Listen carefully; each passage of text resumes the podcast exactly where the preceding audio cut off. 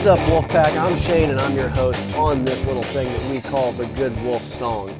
If this is your first time listening to the podcast, welcome and thank you for tuning in. We are so glad to have you. And if this is not your first time tuning in, then welcome back and thank you. It's always great to have you back. Whether this is your first time or not listening to the podcast, you need to get connected with me on social media. We have all kinds of extra content and continuation of these topics on our social medias, and those are on Facebook and Instagram, where we are the most active, at Feed the Good Wolf Outfitters, and on Twitter, it's at FTGW underscore outfitters. That's as in Feed the Good Wolf underscore outfitters. Today, I want to talk about slumps. When we get into slumps in our life and we find ourselves stuck there, and most times when we when we hit a slump, we are stuck there for a little while. That's why it's called a slump. And why is it that it's so easy to fall into these things but so hard to climb our way out?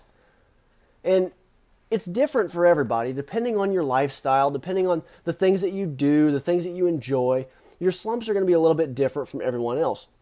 So for you, maybe it used to be that you were excited in the morning to get up to go to work or to school or, or to get into the gym, to get your workout done, or maybe in particular, say for instance, on a Sunday morning, if you're a person of faith, it, it used to be exciting for you to get up and go to church and, and get into that place of worship. But now you find yourself, whatever it is that used to get you excited, you almost kind of dread it. That excitement's gone. And it's more than gone, it's been replaced. And if you can bring yourself to get up and go do the things that you once enjoyed, you don't really enjoy them anymore. And sometimes you don't do them at all anymore. You convince yourself that you don't enjoy doing those things anymore. This can happen with anything that we do. And it's easy to say this about, you know, work or school or working out or or as bad as it sounds to say it, it, we can even say this about church and it's it's almost understandable right? To do the things that you know you really feel like you should do and they make you a better person or we feel like they make us a better person in some way or another or they protect our livelihood going to work. It's easy to accept a slump for these types of things but you got to be very very careful because this attitude this spirit that encompasses being in a slump. It's a type of depression and it will hit on anything it can latch itself onto. I have noticed this in my own life, even with my hobbies. Whether that be and, and one that I notice a lot if I if I don't stay active in it, I fall into this slump. I enjoy knife making and blacksmithing. That's something I do on the side. I do it largely in the wintertime because of the cooler weather, but also because my schedule is a lot more laxed in the wintertime than it is in the summertime with everything I've got going on with work and with you know the lawn care and things like that at my own house. Uh, it's just easier to get into my shop in the wintertime and to, to have that free time. But I find myself, it's about this time of year, May, June, July, where I start to look at blacksmithing and knife making and, and I, I might get an order that comes in and I say to myself, man, you know, I don't even really know if I want to do this anymore. I don't, you know, it's just kind of been a while and I'm just kind of okay. And I, just, I don't know. And then getting yourself, when you do get back into that shop the first time, it's, you kind of got to drag your feet. You kind of got to force yourself to do it a little bit. And then you remember why you enjoyed it so much. You remember what was therapeutic about it. You remember what you loved about it. But because you get into a slump and your mind begins to play tricks on you and begins to tell you you don't need that thing, you don't you don't even really enjoy that thing think about all of the hardships that come with that thing and with knife making you know you might you might work on something for a few hours and then you mess up you make a fatal error and you have to start all over again with work it might be oh well you got a hard day at work coming. You know you got a uh, you got a big project a big build that's coming up that you know you got to do the part that you hate the most about your job or the part that you least love about your job that's today. It's going to be a bad day. It, it makes it easy to, to, to drag your feet a little bit. With school, I got a test coming up, I got finals coming up, I got, uh, I got a big project due. Your mind is going to continuously play tricks on you, and that, that's a recurring theme in this podcast is that we have got to overcome our thinking, overcome that low level, uh, existence of allowing our mind to take control of us. Your mind is an extremely powerful tool, and that's why we incorporated that into the theme song of this podcast. That if you truly decide that you can't be stopped, that nothing's going to bring you down, that you're not going to stay in these slumps, if you if you decide that you're going to be your own master, that you're going to dictate your life, then nothing can stop you. And the only battle that you face is within yourself. You are your biggest enemy.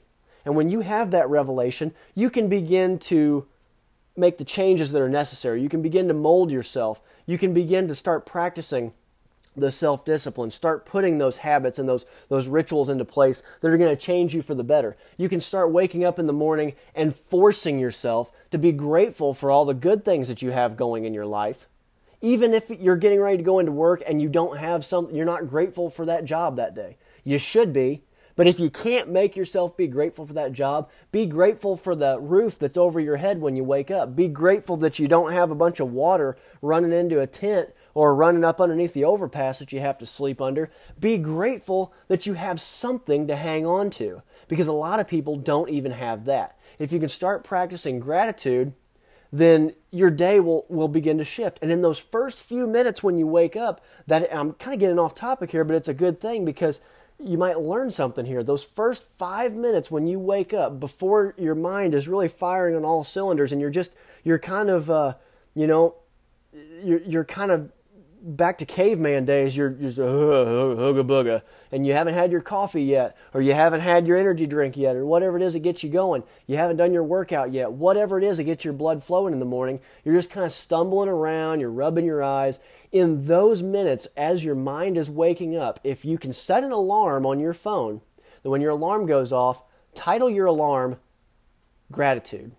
Three points of gratitude. And as soon as you wake up and you roll over and you see that alarm and it says three points of gratitude, I want you to think about three things that you're grateful for right now, in this very moment. No matter what they are, no matter how big or how small, I want you to think about what you're grateful for. If you do that, and if you start to build on that, and three things becomes the entire time you're brushing your teeth for two minutes or whatever that is, you're thinking about all the things you're grateful for. And as you're getting dressed, you're speaking out loud. I'm grateful for these clothes that I'm putting on. I'm grateful that I have the opportunity to choose an outfit today that I don't have to wear the same thing. I'm grateful that I can go take a, that I have running water in my house, that I have lights and electricity to see and to control the temperature in my house. I'm grateful that I'm comfortable and that I feel secure. If you can start to exercise these gratitudes, your entire day will change because your mind will automatically be put it's it's like when you get in a vehicle and you put it in drive or you put it in reverse, okay? If you're parked in your garage and you put it in drive, you're going to go through the wall. That's a bad start to your day. If you put it in reverse, you're going to back out of the garage. You're going to be able to start your day. There's a time and a place for drive and for reverse. And sometimes you've got to reverse the thinking that you've allowed yourself to slip into, and you've got to begin to take, take hard control over your mind and over thereby your life. How do we do that? What is a practical way? I, I just gave you a practical way. We could stop the podcast right here, but I'm not going to. Here is what you've got to do, big picture. I just gave you a great exercise. Here's a big picture. All right? And, and, and why do we get stuck in these places? Why? Because we're not grateful. Well, you might say to yourself, I am grateful. Well, I don't know. If, if, if you were, and if, the big thing, if you really loved yourself, and I'll get into what that really means, if you really love yourself, you wouldn't be stuck there for very long. You'd still go through it because you're a human, okay? Don't get me wrong on that. But you wouldn't allow yourself to be stuck there. And you might say to yourself, well, I do love myself. I, I, I love myself quite a bit. Maybe all of you don't. Maybe some of you have some self loathing that you're working through. Well, I, I I admire you for having the the ability to admit that, if that's you. Once you admit it, you can begin to work on it. These actions of gratitude, these exercises of gratitude, being thankful for what you do have, and building upon that. But whenever you really love yourself, it's not always easy to do. Sometimes love hurts, okay? And you might say, well, but I do love myself. I, I love myself enough that every weekend, even if it's for just one day, but, but typically Saturday and Sunday, I have those days off, I rest. I don't do anything. I, I, I rest, I get the relaxation I need, I, I treat myself to eating well and, and to eating right. I, I exercise, both my body and my mind. I, I work out, uh, and, I, and I try to learn something new at least once per week. I read regularly. I love myself. I work on myself. Well, sure. And that is self love. But that's not all that it takes. To really love yourself is to be honest with yourself. And to be honest with yourself is to share some hard truths from time to time, right? We all know the phrase tough love. We know that concept. We all know the concept of self love. But how often do we apply tough self love to ourselves? How often do we do that? Now, what does that mean? Well, if you know the if you know what self-love is, and most of us do, even if we don't practice it, we know what it is. Most of us know what tough love is. But I'll give you some examples. The easiest way to display this is from a parent to a child. And the reason that that's the easiest way to display it is because you have a parent who has gone through a, a, a pretty good portion of their lives and ha- who has experienced many, if not all, of the things that that child is experiencing as they grow up all the emotions, all the fear, all the anxiety, all of the uh, all of the growth hormones and the patterns and the habits and the the phases that they go through. Uh, th- that parent knows that, has been through it, and can then offer insight to that, or at least they know pretty close to what that child's going through. That child doesn't have that experience. They need to be taught that by their parent or by their guardian or by whoever it is that, that is entrusted to their care. And there's a lot of times where no matter what a parent or a guardian does or says, they can't quite convince that child of this imbalance that exists that I do know what's best for you. And and you've it's not that you're dumb, it's just you've you've yet to learn this. You've yet to have the experience that's necessary to be able to make a good, solid, rational decision here.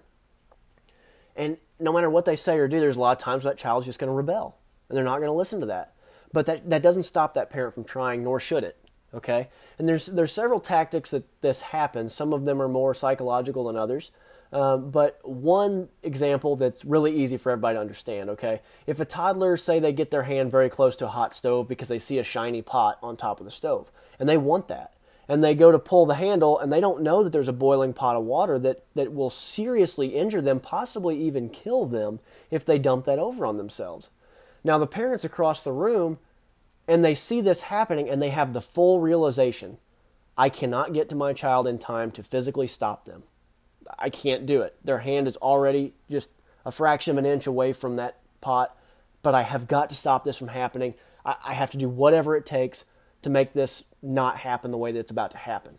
And they do this without even a, a, fraction of a second's thought. It's instinct on what, what's about to happen next, and you all know what's about to happen next that parent's going to yell that child's name. They're going to yell it very aggressively, very forcefully, and very assertively to get that child's attention. Now, why?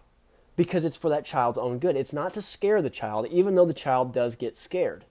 That pretty shiny thing is now, by way of their fear, no longer the subject of their obsession. It's replaced with, whoa, what, what, did, what did mom just say? Or what did dad just say? Or what did auntie or uncle just say? Why did they just yell? And it's not to scare them, but it's for that very specific reason to use fear as a motivator to stop what they're doing. Okay? Tough love. Now let's take another example that we often when we when we think of tough love, we don't necessarily think of, you know, uh, yelling at a child to protect them. We think of something that's more difficult to do. It's not quite a, a base instinct in us. So let's take uh, an example of a family member that's an addict. Okay, and you say a, a, parent or another family member loves them and wants the best for them, as they should, right? So what do they do? They, they might stage an intervention. And if you've ever watched these shows on TV, there, there's a show called Intervention, and it's all about this. They follow a drug addict and they follow the family, and they stage an intervention at the end of it, and the, the family or the addict has an opportunity to go and get their help. But it's always this very it's always this very tense situation. And I notice a few things about these situations in every instance. Okay? These are under the supervision of psychologists and treatment specialists. And one of the things I notice is that the loved ones are always reading from a script. And most often they're they're torn up. There's a lot of tears. There's a lot of uh, there's a lot of emotion flying in the room, and they're reading from a script because they're exercising tough love, and that is something that is extremely difficult to do, even if it's for the best possible outcome. It goes against what you want to do for someone that you love, whether it be another person or yourself, and we'll get into the yourself part in a minute. These people are reading from a script because if, if that, that psychologist, that psychiatrist that's overseeing this intervention and that's teaching these people how to best connect with their loved one, knows that if you allow your own emotion and your psychological reasoning and your logic to get in the way during that situation, your mind will do almost anything it can to get out of that tense situation because dis- we, we seek comfort, not discomfort. And an intervention is a very uncomfortable thing. But when when you watch these, okay, so you see the people reading from the script, and the res, the the response from the addict is almost always, something like, Well, why do you want to control me? You just think you're so much better than me. I, I've always just been the screw up and the black sheep of the family, and it just goes on and on. And looking from the outside, it, it's plain to see for us watching that show that it's done out of care. Those family members aren't there because they want to tear that person down. They do, in a sense. They want to tear them down so that they can rebuild them into the person that they're supposed to be. But they're, they're not doing it for the sake of tearing them down, if you, if you can follow me here. Nobody wants to stage an intervention. It's uncomfortable for everyone involved, including the people that are on the you know, so called right side of things that aren't in the spotlight. Nobody wants to do that, but, but love, real love and tough love says no. I don't care that this is hard. I don't care that this is uncomfortable because I love you more than I hate this discomfort that you're in and that I'm putting myself through. I love you enough that if you hate me forever because of this, that's fine. Because you'll have a tomorrow if this goes the way that it should go. That's a deep and that's a pure love that says, I want the better life for you, no matter what that means for our relationship. So, how does this translate to tough love on yourself? Okay, well, if you go back and listen to that last part about that intervention and you think of it from a lens of turning that in on, upon yourself, I think you'll start to see a lot of the similarities there. What what what tough self-love is is it's staging an intervention in the mirror and saying, hey, look, you know, we both know that you've really messed up. You've done X, Y, Z that you shouldn't have. You've you've started to act a certain way. You started to say certain things. You, you've you've slipped on your diet or on your exercise or or in your work performance. You're just skating through. You're dragging your feet. You're not really living. You're not really living the life that we both know that you should or that you're capable of living. You got to get back on track, and you got to do it like ASAP yesterday. Okay it's not really like that. There's a little bit of that, but primarily it's not. See, what tough self love is, is simply believing in yourself against all odds. It's enough to say, I'm capable of more than what I'm doing. And I've been cruising through life and operating at 50 to 60% of my real potential. And, and really, if we're being honest with ourselves, most of us, overwhelmingly, the majority of us, are probably more like 20% if we really got down to it. And that's probably even a little bit generous. And you say, well, you think I'm operating at 20%? You don't understand how busy I am, okay? I got a 9 to 5, and I come home, and I clean the house, and I do the dishes, and I'm exhausted when I go to bed, okay? Fine. If that's really your 100%, Nobody can determine that except for yourself. But whenever I look at the common person with a mortgage and a lease on a car payment, and then I look at somebody like, I don't know, Jeff Bezos, the founder and owner of Amazon, Elon Musk, the founder and owner of Tesla Motors, the Boring Company, uh, countless others that I can't even think of off the top of my mind. These people that started from nothing, that started from the same place that you might be in right now or lower than you. Elon Musk was an immigrant to this country. His parents, I don't remember exactly what it was, but it seems to stick in my mind they had $14 in their pocket when they came to America. That's pretty low. That's a pretty rough start. And if someone like that can do it, they've got to be operating on a higher percentage than I am. They've got to be using more of their day more effectively than I am. Well, I know that he's breathing the same air that I am. I know that he's got two legs and, and two arms, two eyes and a nose and a mouth. So, what stops me from doing that? What stops me from being like that person, from putting that extra effort in? I have more that I can give. I always have more than I can give. And by the way, the only way you'll know that you're completely tapped out is you will literally pass out.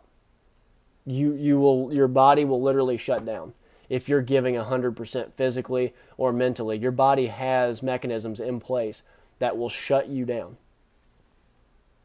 So you're not giving 100% until you literally collapse. And that that's pretty bold and blunt to say it like that. And I'm not saying you should do that. But I'm saying you've got a lot more to give. You know it, and I know it. And I know that I have a lot more to give. We're capable of so much more than we expect from ourselves. Pardon me. And that's the problem. We set the bar low for ourselves. You hear about people that don't have running water in their homes, and then 15 or 20 years later, they're a millionaire or more. Why? Because they had that realization that I'm trying to get you to have right now.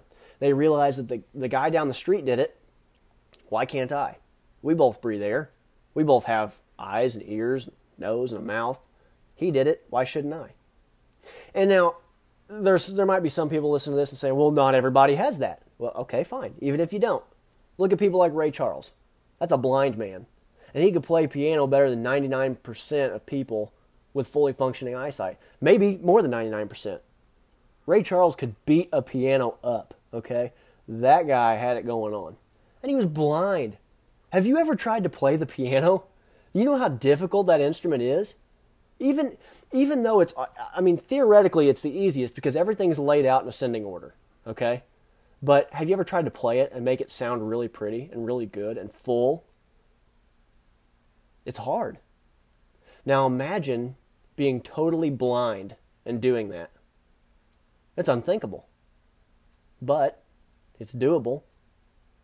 It's doable. And it's only unthinkable if you allow yourself to set bars and, and to set ceilings on what's capable, what, what you're capable of. I'll give you a story better, but I'm going to make you do some research to get to it. I want you to Google Jake Olson, USC, as in University Southern Cal- California. Jake Olson, USC. Google that. That story will blow your mind. That story makes even Ray Charles look like he didn't achieve greatness. Okay? Look that up. You'll be glad you did. Jake Olson, USC. You have got to get real with yourself, and you've got to refuse to discredit yourself with the words "I can't" or "Well, that's not, you know, that that's out of my reach." No, it's not. It's really not. When we're kids, we run around with a cardboard box in our head and fly around the living room, and the parents say, What are you doing? You say, I'm an astronaut. And you don't have any reservations about saying that, and you dream of being an astronaut, and that's what you want to do. And then you grow up and you get in school, and they're supposed to be teaching you how to achieve the things that you want to achieve, and yet all that you find is that they're putting fences around you, that they're telling you, well, this is what's practical, this is what you should be focusing on. And it comes from all spectrums. It comes from your peers that try to keep you on their level. It comes sometimes even unfortunately it comes from the teachers and the administration. There are a lot of people out there, by the way, high achieving people that were told they were a lost cause in school. It's really sad to think of and I I never had a teacher that did that. Thank God. I never had a teacher that told me I couldn't do something.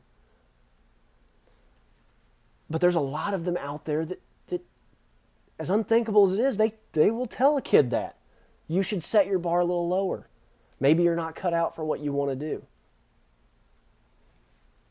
And that's a moment uh, of a crossroads for that child. And God help that child and God help that teacher that's ignorant enough to say that. Because that can change a student's life for the wildly better or for the detrimental, wildly worse. But no matter where you are, whether you're a student, whether you're fully grown, when you find yourself at a crossroads where you're being real with yourself and your mind is coming at you from all different angles and telling you, this is what I can do, this is what I can't do, it means accepting that yeah, it's going to be hard. And yeah, there are going to be challenges and all these things that my mind is trying to tell me, well, you're going to have to overcome this and this, and you don't even know how to do this or that. So what? Everyone's born with the same amount of knowledge, which is none. how to breathe, how to blink. And we got to be spanked on the rear before we can even breathe most of the time. Think about that. Someone got spanky on the rear so you can get up and go learn how to do something today? It means accepting that there's going to be challenges and, and deciding to take the long road versus the easy route. And instead of instead of on that piano pecking out the chorus melody to your favorite pop song on the piano, and then when you go by a piano display in a store with your friends, say, "Oh, hey, hey, hey, look, look at this, look at this," and you play that little catchy pop tune, you know, just the chorus because that's all you bothered to learn and then you smile at your friend, oh, yeah, look what I can play. Yeah, it, it takes longer to do it right, to, to really learn how to play that piano, and to get to that point where you can play that favorite song of yours. And yeah, it's boring. It takes a lot of discipline. You got to drudge through Jingle Bells and Aura Lee for a week before you can learn to play Bohemian Rhapsody or whatever it is that you really want to play. But if you do it the right way, if you start on the ground level and you work your way up, you be stronger because of it. There's a reason we start school in kindergarten and it gets harder as we go. You have to build a foundation. So, take for instance, if you build a home, okay, you have to, first, you have to dig into the earth. You have to start with what you already have but then you have to you have to mess it up. You have to distress it before you can make any real noticeable changes in progress. Okay? That's the same thing we have to do with ourselves. We have to take what we have, what we know is not where we really want to be. We have to mess it up a little bit. We got to distress it. We got to make it uncomfortable. With the with the house, you have to take your beautiful lawn, and this is a big thing for me, okay, because I'm a big yard guy. I had a really nice lawn out here, but we were putting an addition on the house, and I had to say, okay, we're going to make a mess here. That's all there is to it. I have to disturb this beautiful lawn. We have to dig down so that we can get a good foundation in. I'm going to have to sacrifice some temporary comfort in order to make some progress. Okay? And we did. We moved a bunch of dirt around. We got a big pile of dirt in the backyard now that I have to mow around and weed eat around to make to make sure my yard continues to look nice. But before long, we had a foundation built. Okay? And then we, we started to get some framing. You start to see some shape. And yeah, it's still really unfortunate and really inconvenient to be mowing around that dirt pile in the backyard. I still hate it. And the, the grass is starting to encroach up further and further on that dirt pile. So I got to take my weed eater and I got to I got to get up further on that dirt pile and it's not fun, but I'm seeing progress on my new home. I'm seeing where my temporary discomfort is about to lend itself to a long-term upgrade on my home. I can see some progress. And then the next week, you see walls that go up. And you see a roof that gets on. And now you can walk in. You can walk through. You, have got the skeleton framing up. The, all the all the wall studs are up. You can kind of imagine it. You can walk through the rooms. You can walk down the hall. You can say, "This is where my new big shower is going to go." I can I can stand on the plywood and I can turn around uh, in in where that shower is going to be, and I can envision it. And I can say, "Yeah, you know what? This this this shower is going to be great." uh, I'm going to have some elbow room in here now. This, this is going to be awesome. And you can start to envision. And then you get walls up. You get the sheetrock up. And now instead of looking through the skeleton of the house, you, you actually are walking through your home. You're seeing what you're going to have. And you're going to say, yeah, okay, so this is where the bed's going to go. And, and yeah, there's going to be a, there, there, there will be room for an end table right here. That's good. I, you know, I was kind of worried about that whenever there was just chalk lines on the floor. Kind of seemed a little bit small, but now I can start to see it. It's coming together. Yeah, this is going to work. And then you get some paint on the walls. You walk in, and all of a sudden you flip a switch on, and now you can see to turn that faucet on and get that water out of that new shower that you were so excited for. There was just an idea. It's the same way with you. Just as suddenly, and not so suddenly, there's a lot of work that goes into it a lot of time, a lot of sweat, a lot of tears, a lot of frustration, a lot of plans that get shifted around and changed and, and tweaked, and things have to be laid into place, and it all has to happen in a certain order in order for everything to run smoothly. But just like that, when you're dealing with yourself, yes, it's going to be difficult. Yes, there's going to be discomfort. Yes, it's going to take a lot of time. Yes, there's going to be a lot of things you'd rather be doing than working on yourself. But that's the sacrifice. And that's what it takes. It's going to take a lot of evenings of running wire in a house where there's no airflow at the end of July and you're going to be have sweat pouring off of you. It's going to take a lot of mowing around a construction site and construction trash, extra weed eating, where it used to be just a smooth pass with a lawnmower. You got to disturb that norm and you got to get uncomfortable for a while. It took a lot of resources to build that house, right?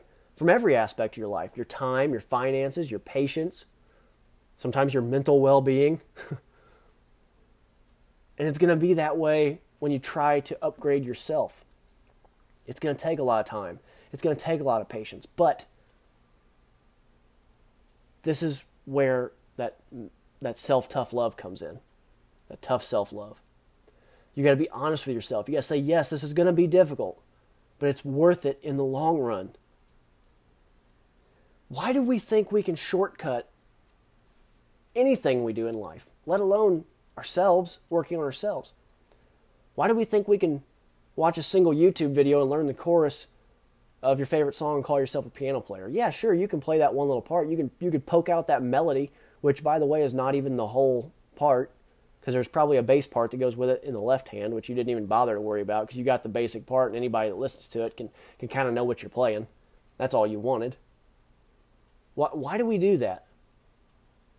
Because then what happens is you go back and you listen to your favorite artist play your favorite song, and you say, "Oh, I can play that," but you really can't. Why? Because you tried to shortcut it.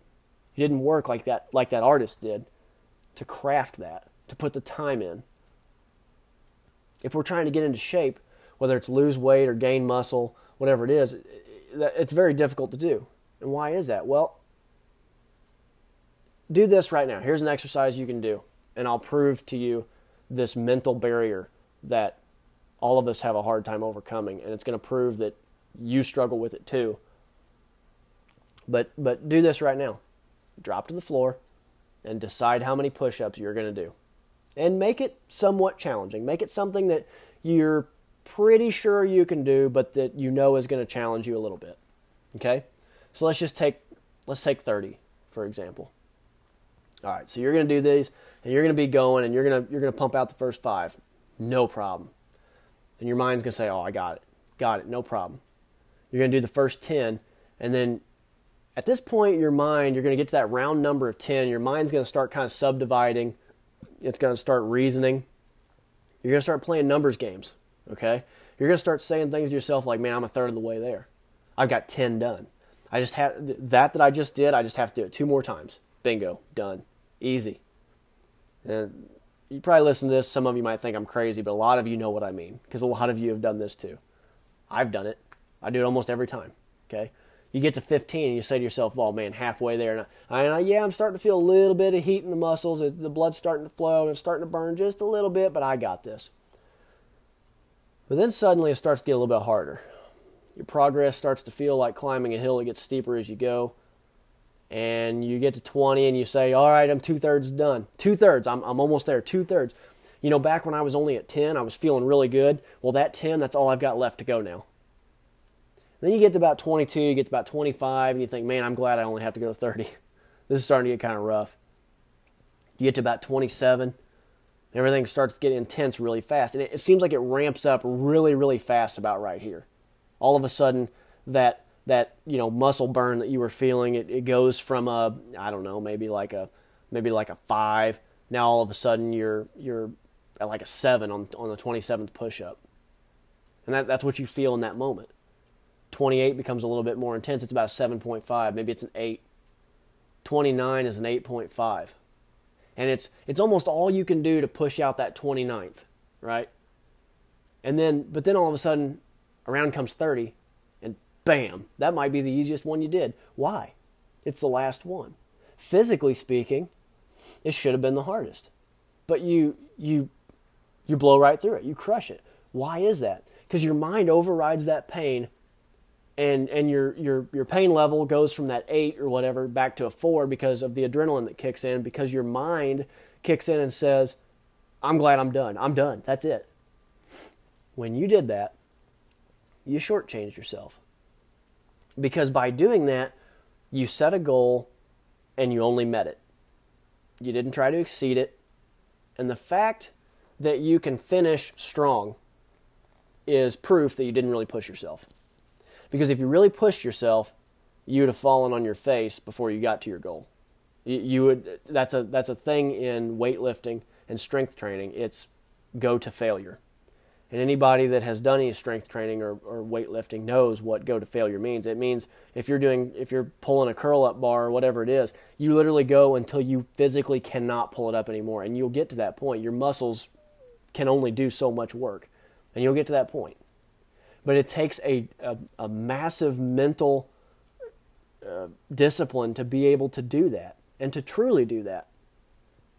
But if you have that presence of mind to exercise that, that tough self love, and to do an extra 10 you know i set my goal for 30 and yeah 27 and 28 and 29 were pretty hard but i got through 30 pretty easy i'm going to keep going and even though nothing holds you to it just because you know you're capable if you can do that and if you can start practicing that then you'll get closer to your potential a lot quicker your mind is your own biggest enemy whenever you set goals no matter what they are. And we should be setting goals, but always remember that your mind is your biggest enemy, nothing else. Only you can stop you. If you're dieting, yeah, it might go great. You might be doing fine.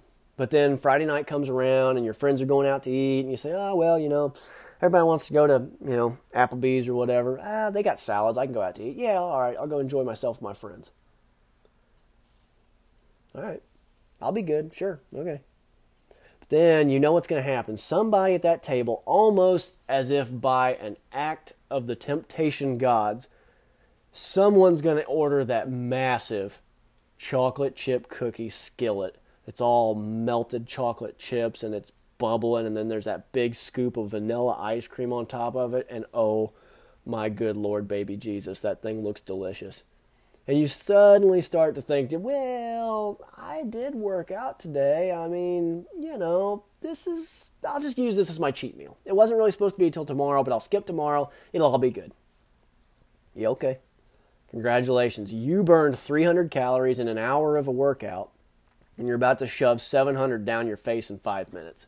That cookie is going to undo everything you did on your workout plus the next two days, whether you take that next cheat meal, and we both know you will, or you don't, because you refuse to push yourself to your true potential. To even hold yourself accountable in a lot of cases. And to have true, tough self love is to push yourself into something you're not entirely sure that you can do. Where you have to ask, man, what did I get myself into? Why am I doing it? Why am I putting myself through this?